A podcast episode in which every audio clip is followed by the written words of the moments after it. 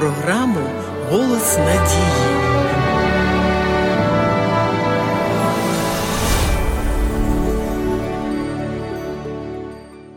Більшість тих, що читають Євангеліє, знають, що означає вислів Фома невірний. Мова йде про одного з апостолів Христових, про Фому. Смерть Христа на Голгофі так вплинула на Фому, що він упав у зневіру і знаходився в розбитому стані. Коли ж учні сказали йому, ми бачили Воскреслого Господа, він відповів їм: якщо не побачу на руках його ран від цвяхів і не вкладу перста мого в рани від цвяхів, не повірю. З такими важкими і похмурими думками Фома перебував протягом цілого тижня. Але, очевидно, перебираючи у пам'яті все, що робив, і все, що говорив Господь, він безсумнівно згадував його слова. Ось ми йдемо в Єрусалим, і син людський виданий буде правосвященникам і книжникам, і засудять його на смерть, і видадуть його вони на наругу та на катування, і на розп'яття, і в третій день воскресне. Ці згадки додали йому духовної сили, і наступної неділі після Воскресіння він вже перебував серед апостолів. Воскреслий Христос з'явився їм знову.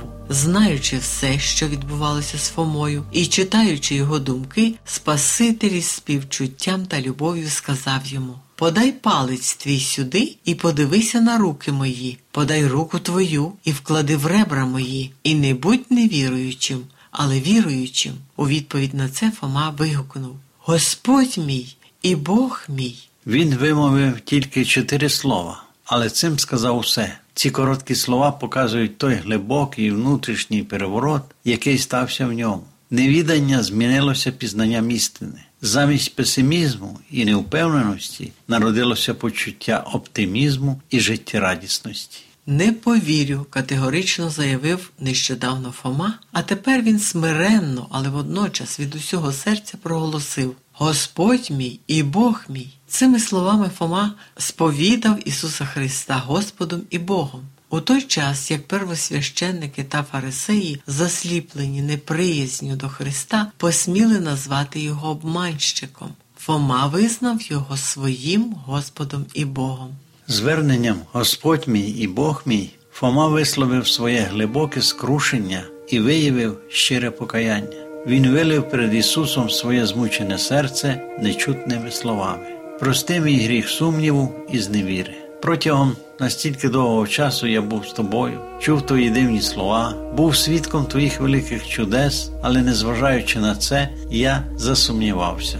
Прости мене, Господи. Зауважимо, що Фома не сказав Господь і Бог, але Господь мій і Бог мій. Зовсім недостатньо визнавати факт існування Бога, треба мати з ним особисті стосунки. Необхідно молитися йому, розмовляти з ним. Цим маленьким словом мій Фома засвідчив, що між Господом і ним відтепер існують найтісніші, нескінченно близькі стосунки.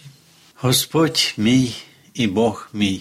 У цих коротких словах Фоми приховано обіцянку служити Богові вірно до кінця своїх днів. Він, безперечно, хотів сказати Спасителю, що відтепер, на знак подяки за прощення і відновлення, він присвятить усе своє життя на служіння йому. І ми знаємо з історії, що апостол Фома пішов з проповіддю Євангелія в східні країни і дійшов до Індії, де свою віру засвідчив мученицькою смертю. Коли приходить сумнів або слабшає віра, скажімо разом з Фомою: Господь мій і Бог мій, поможи моєму невірству і помнож в мені віру.